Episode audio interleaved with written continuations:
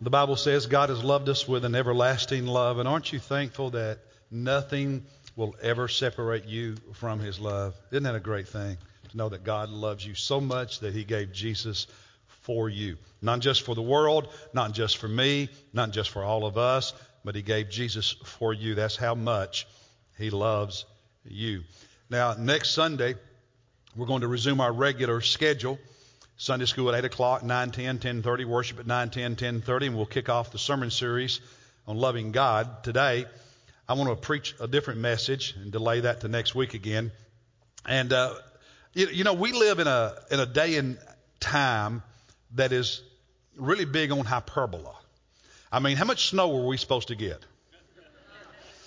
We have all these, uh, all these channels on the cable and and they have to keep you watching. So uh, headlines. Headlines are always always promise more than they deliver, right?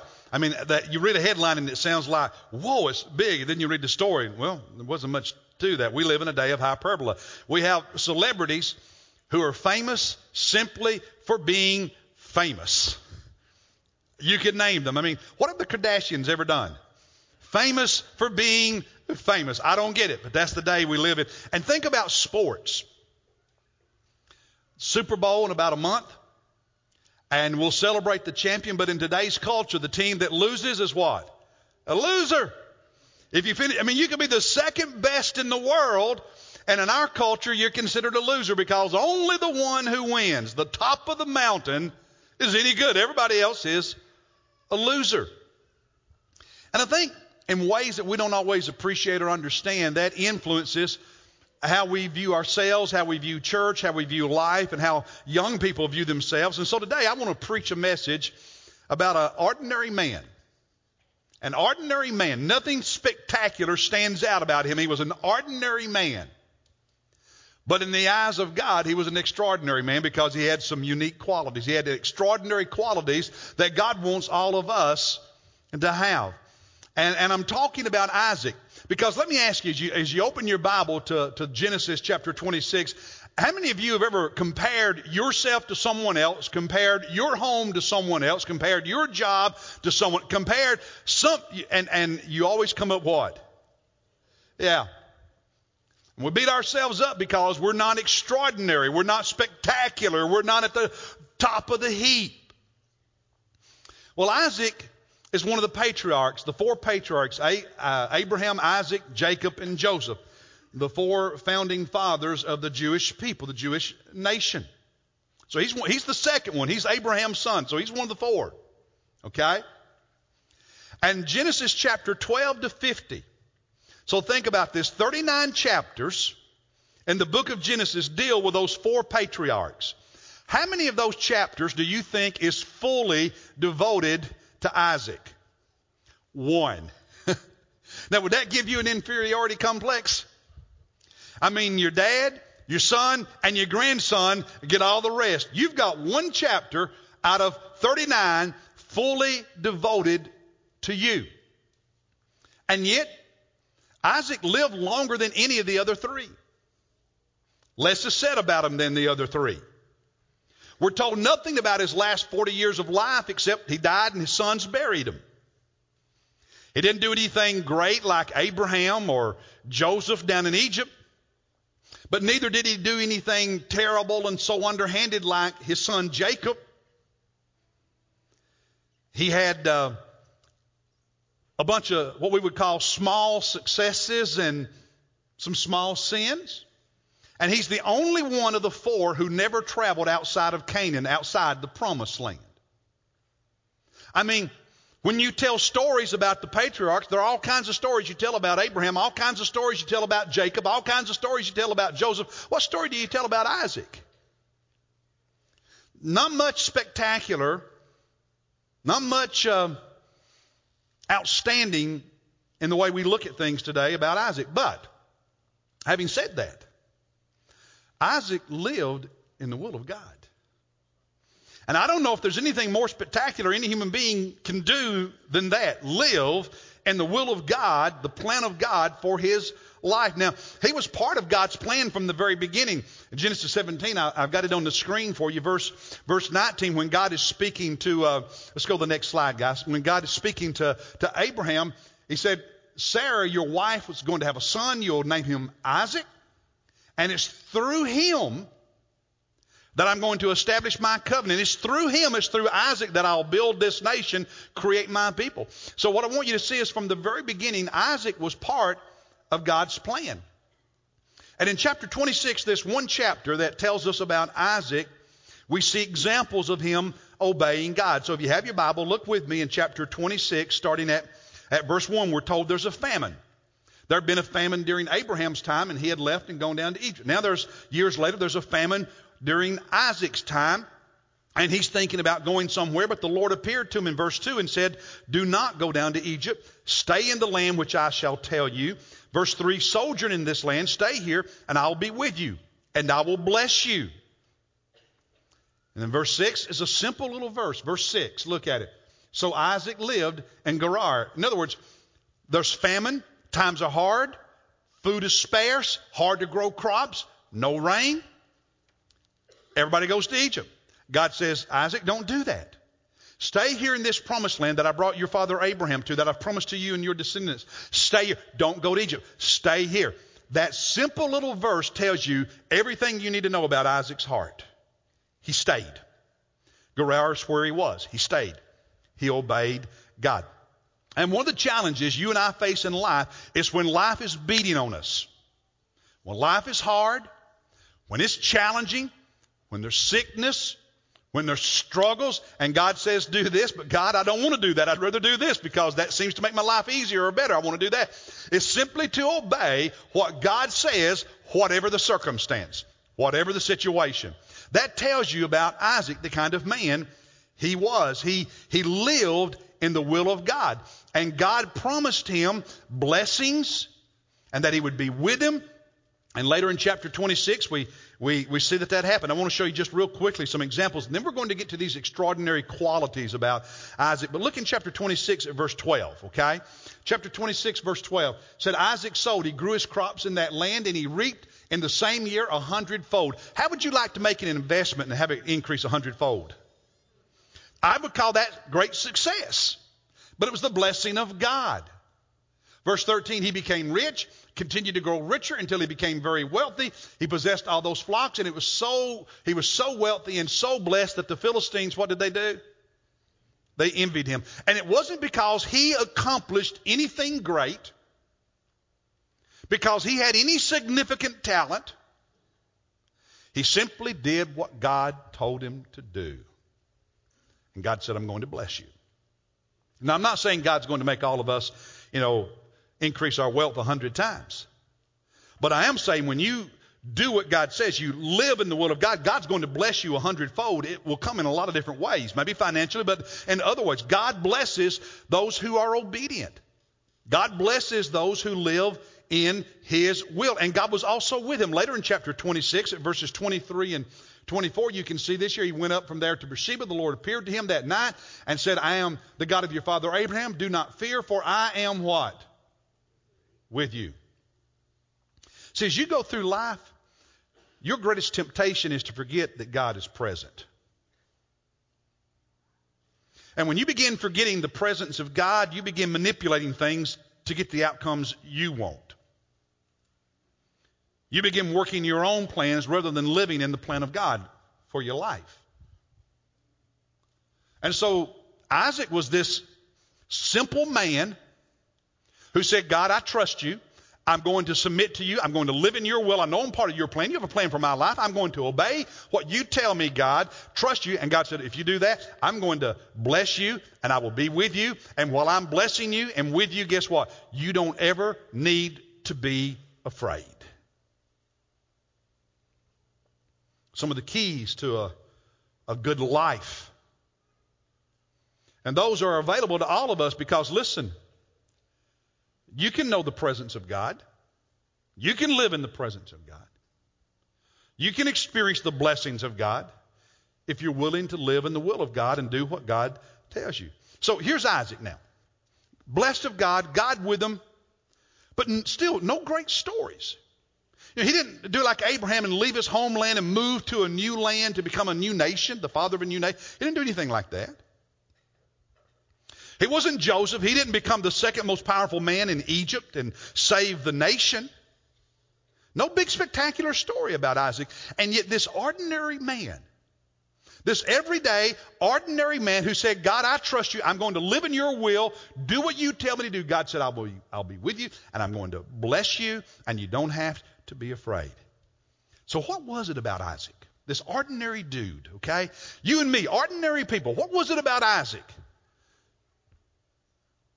that made him so extraordinary? What were these qualities? Well, there are four of them I want to point out real quickly in Isaac's story, okay? And I've already alluded to the first one. Isaac was a person of submission. He was a person who was willing to be submissive. In chapter 22, of Genesis, we have, uh, we have this famous story of Abraham. But people forget about Isaac. In chapter 22, verse 1, God comes to Abraham and says, Abraham, I'm going to test your faith. Take your son. Who's the son? Isaac. By the way, do you, do you know how old Isaac was when this story happens? You look at all the little, you know, church books and Isaac's a little boy. Isaac was not a little boy. Isaac was at the youngest a teenager. At the oldest, a young man. Because he carries the wood. A little five year old can't carry enough wood to, to burn and sacrifice an animal. So Isaac was not a little five year old or a six year old like you see in all your church books. He's a teenager. He's a young man. And, and Isaac is the son God had promised through whom he was going to build a new nation. And God says, Isaac, I want, uh, Abraham, I want you to take Isaac, go up to this place and offer him there's a burnt offering in one of the mountains. Let's look at the next verses. So Abraham took wood for the burnt offering and he laid it on whom? Church, who? Isaac, his son. And, and he took in his hand the fire and the knife. So Abraham, who's about 100 years old right now, is carrying the knife and the fire. And Isaac's carrying all the wood. And they walk together. And then they have a conversation. Let's look at the next slide. After the conversation, they came to the place God had told Abraham to go to. He built the altar, arranged the wood, and bound his son Isaac, put him on top of the altar, and stood there with the knife in his hand, ready to sacrifice his only son. And we talk about the great faith of Abraham. Now, those of you who know the story know that when God saw that Abraham was willing to obey, he told him not to stop and provided an animal for the sacrifice. And we talk about the great faith of Abraham and his willingness to sacrifice the thing he loved most, if that's what God told him to do. But what about Isaac? Now, if you're a teenager, wave your hand at me, okay? you're a teenager, wave at me. All right. If you're 20 to 25, wave at me. How many of you would voluntarily climb up on an altar and allow your 100 year old dad to raise his hand with a knife and Does that tell us anything about Isaac and his trust, not only in his dad, but God? About his submission? Even if he didn't understand everything that God was up to? Isaac was a man of submission. And the stories in Scripture, who, who wrote the book of Genesis? Moses. Generations later, Isaac told the story, repeated the story to his kids and grandkids, passed it down generation to generation. Submitted, had faith, even if it was going to cost him. Now, brothers and sisters, hear me. If you and I are going to be happy in life, okay, we want the blessings of God and we want to enjoy the presence of God, a couple of things. We've got to learn how to be submissive to God no matter what. As long as you're only submissive to God and what God's up to when you want to be, when it's convenient, when it's easy, when it doesn't cost you, you're not going to have the great blessings of God on your life, and you're going to struggle to enjoy and experience consistently the, the presence of God in your life a submissive spirit to the will of God, to the lordship of Jesus Christ. But isn't it also true that in our family life, if we're going to have happy family life, happy relationships, we have to learn how to be submissive to one another? I mean, how, how are you going to have a great marriage if each of you is always insisting on your way? How are you going to have a great relationship with your extended family if it's always got to be your way, if, if there's no submission? It's always just what you want. Submission's a big part of life because pride destroys human relationships. Pride destroys our relationship with God. It's what caused Satan to rebel against God in heaven in the very beginning, correct? Pride goes before what the Bible says pride goes before what? A fall, destruction. So, so here's this ordinary guy, but he had this spirit, he had this ability to say, God, I will be submissive to you and submissive to his dad. He understood about the role of submission. It doesn't mean you always become, you know, just a weakling in today's culture, but, but learning how to submit to one another and learning how to submit to God. But there's a second extraordinary quality about this very ordinary man. Not only was he submissive, but he was a person of prayer. He was a person of prayer. And there's two, there's two incidents in his life that really stand out to me. And one that's always blessed me every time I read it, because you remember now he's a, he's a man. Over in uh, Genesis chapter 24, he's a man. He's single. And his dad sends one of their servants back to the homeland where his dad had moved from where his relatives, extended family still lived, to find for Isaac a wife. And the servant comes back to the promised land with this beautiful young woman named Rebecca. And she's riding on a camel.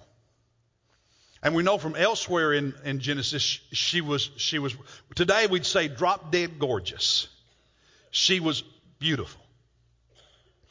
And uh, one evening, if you look in chapter 24, verses 63 and following, Isaac goes out into the field to meditate.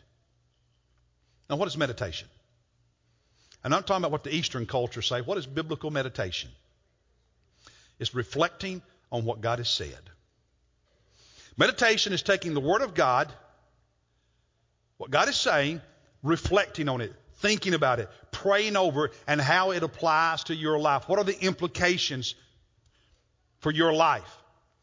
So here's Isaac. He's out in the field and he's meditating on all the things he's heard from God. All those experiences in life and what, what's God trying to show him do for. So he's out in this field meditating. He's praying. He's meditating. You can't meditate without prayer. They go together like a hand and glove. So he's out in the field in the evening meditating. And he looks up and he sees these camels coming and Rebecca.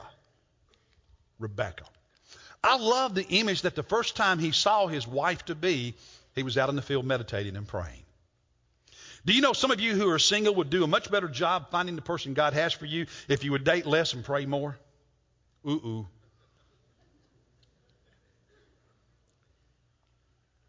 Those of you who have gone through divorce recently, Date less, pray more. Get yourself ready to receive the blessing of God instead of creating your own next problem.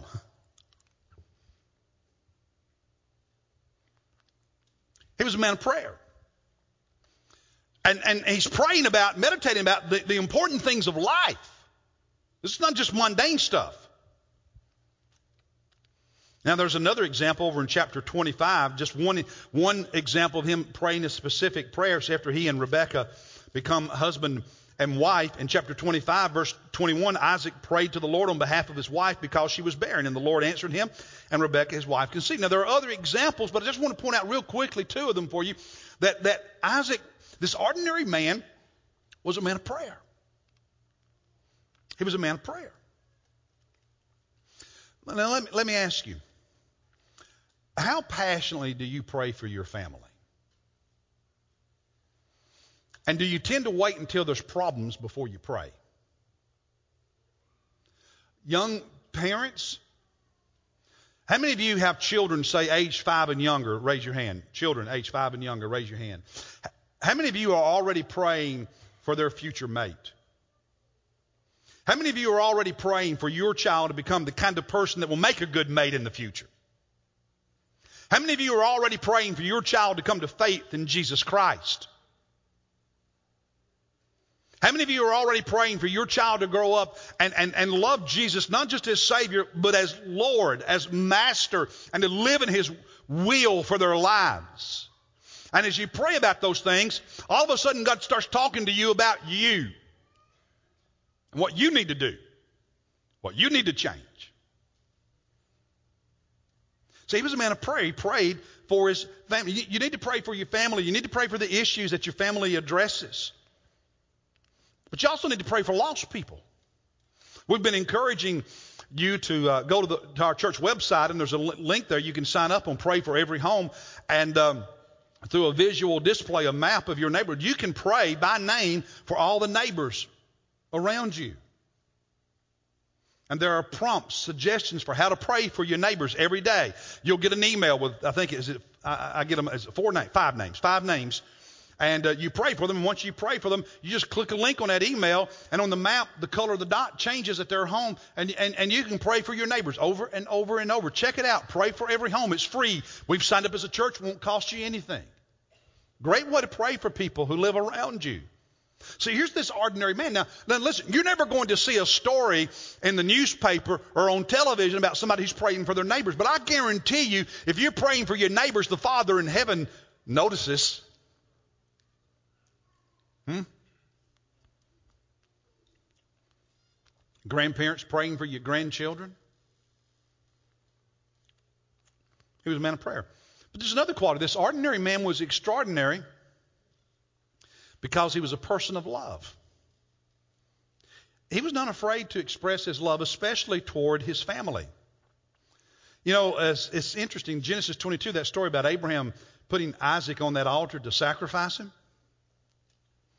and Isaac, a teenager or a young man going along with it? What does that tell you about the way he viewed his dad?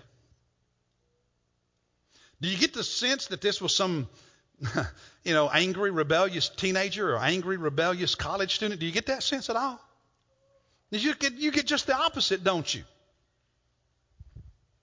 But there's more to it than just, just that one story. Look in chapter 24 of Genesis when he and uh, Rebekah become husband and wife. Verse 67. Isaac brought her into his mother's tent. Now, Sarah, Isaac's mother, Abraham's, uh, uh, Abraham's wife, had died. And so he brings her, he brings her into his mother's tent and he takes Rebekah and she became his wife and he loved her. And thus Isaac was comforted after his mother's death. Now there's two things in that verse that give you a sense of his heart. I, I, I really like the way it simply says that uh, she, Rebecca, became his wife, and he what? He loved her. He just loved her. He just loved her. So simple, but so profound. He loved her. But you also see how attached he was to his mother. He's a mama's boy. Because he takes mama's house and his relationship with his wife helped comfort his grieving heart over his mother's death. He's got this sensitive side to him. He loved his mama. And he loved his wife. He loved Rebecca. And there's, there's, there's no substitute to just loving the people in your life, working at it, cultivating it, fixing the things you do that hurt it.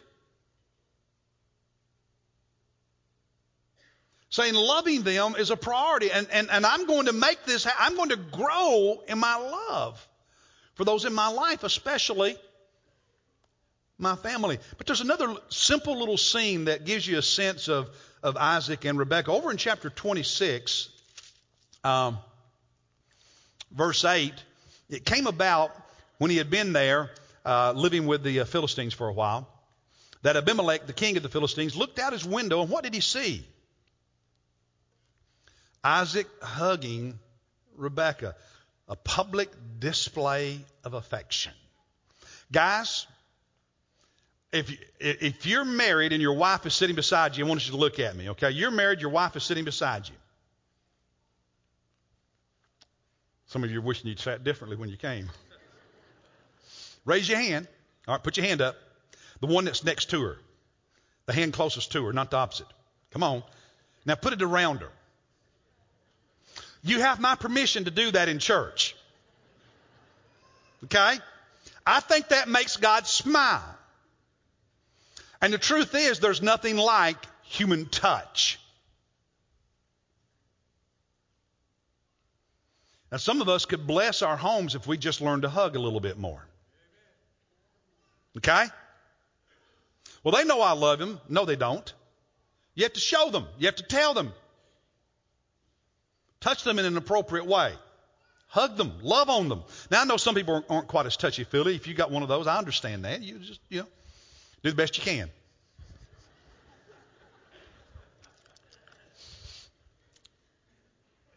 But most of us like a hug every now and then, right? And look, can I be honest? For some of you who are older, some of you were raised by a generation that, uh, for whatever reason, have been trained, you just don't show that stuff, right? I get that. But that was one thing about that generation that wasn't healthy. And can we agree on that? Love needs to be expressed both in words and in touch, in behavior, and in so many other ways. Isaac was a man who wasn't afraid to show the people in his life that he cared about them, that he loved them. It's expressed in forgiveness and patience and kindness and understanding and communication. So here's this ordinary man that God said, I'm with you and I'm going to bless you. And God blessed him so much. But I think part of it was because he was just a man that loved. And I think he loved God. And he loved his family. He loved people.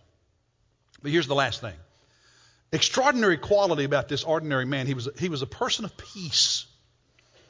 He was a person of peace.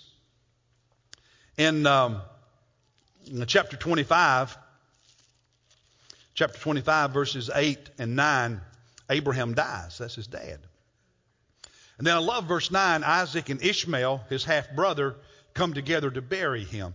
And those of you who know your Bible history know that Ishmael and his descendants were a thorn in the side of Isaac and his descendants to this very day, right? To this very day. And here they are standing side by side burying their dad. I, I, know people who can't even go to the family's funeral because they're so mad at somebody. They can't go to a wedding. They can't go to a baptism.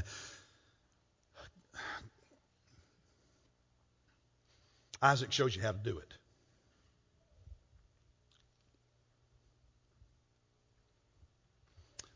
Later in chapter 26, you see Isaac dealing with another conflict situation. This is not with a relative.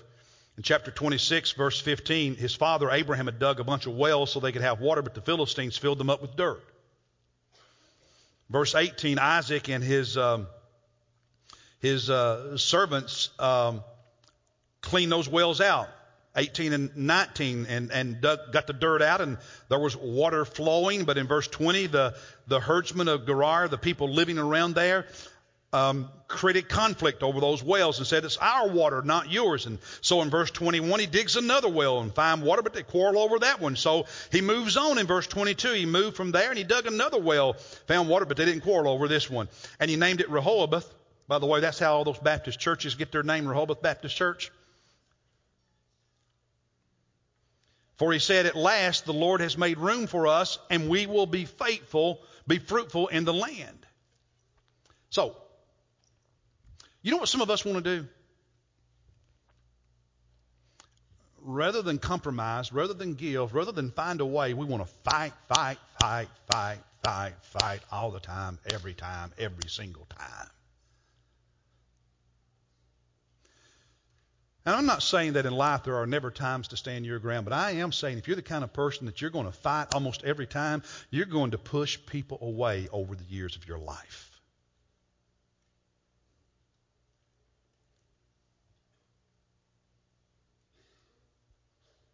And you have to decide which is more important to you having your way every time or having people in your life.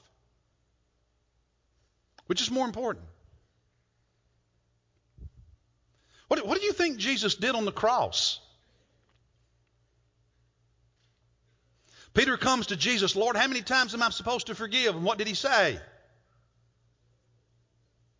70 times 7, perfect number against perfect number. Just that's just who we are as followers of God. Why? Because that's who that's who God is. See, relationships are not easy, and there's going to be uh, conflict. Learning how to handle it, how to deal with it, how to resolve it, how to move beyond it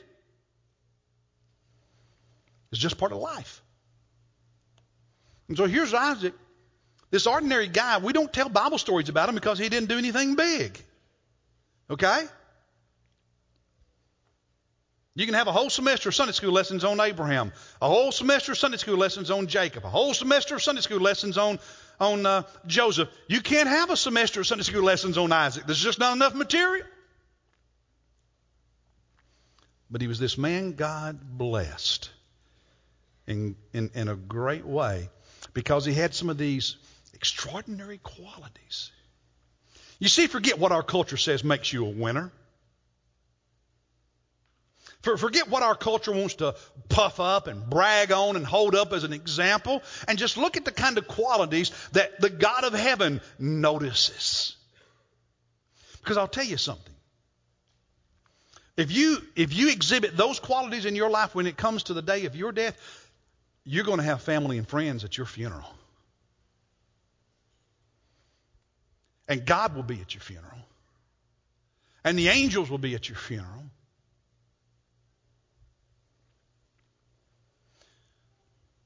When Isaac died, Jacob and Esau, and you remember his two boys didn't get along very well? Hmm? They had a, they had a really big falling out, didn't they? Well, guess who's together at their daddy's funeral? Jacob and Esau. You have these kind of qualities in your life, and you watch what God does. Be a person who's submissive to the will of God and learns how to submit to other people. Be a person who prays for your family and for the lost, for the kingdom of God. Be, be, be, a person with these extraordinary qualities like Isaac, a person who shows his love, her love, a person who, who works at peace. Watch God show up and do some amazing things as He blesses your life. Are these things always easy to do? No. Are they always worth doing? Absolutely. Absolutely. Because let me ask you when the preacher stands at your funeral to preach, would you rather him say she was always right or he was really loved? Hmm? Which would you rather have? Let's stand.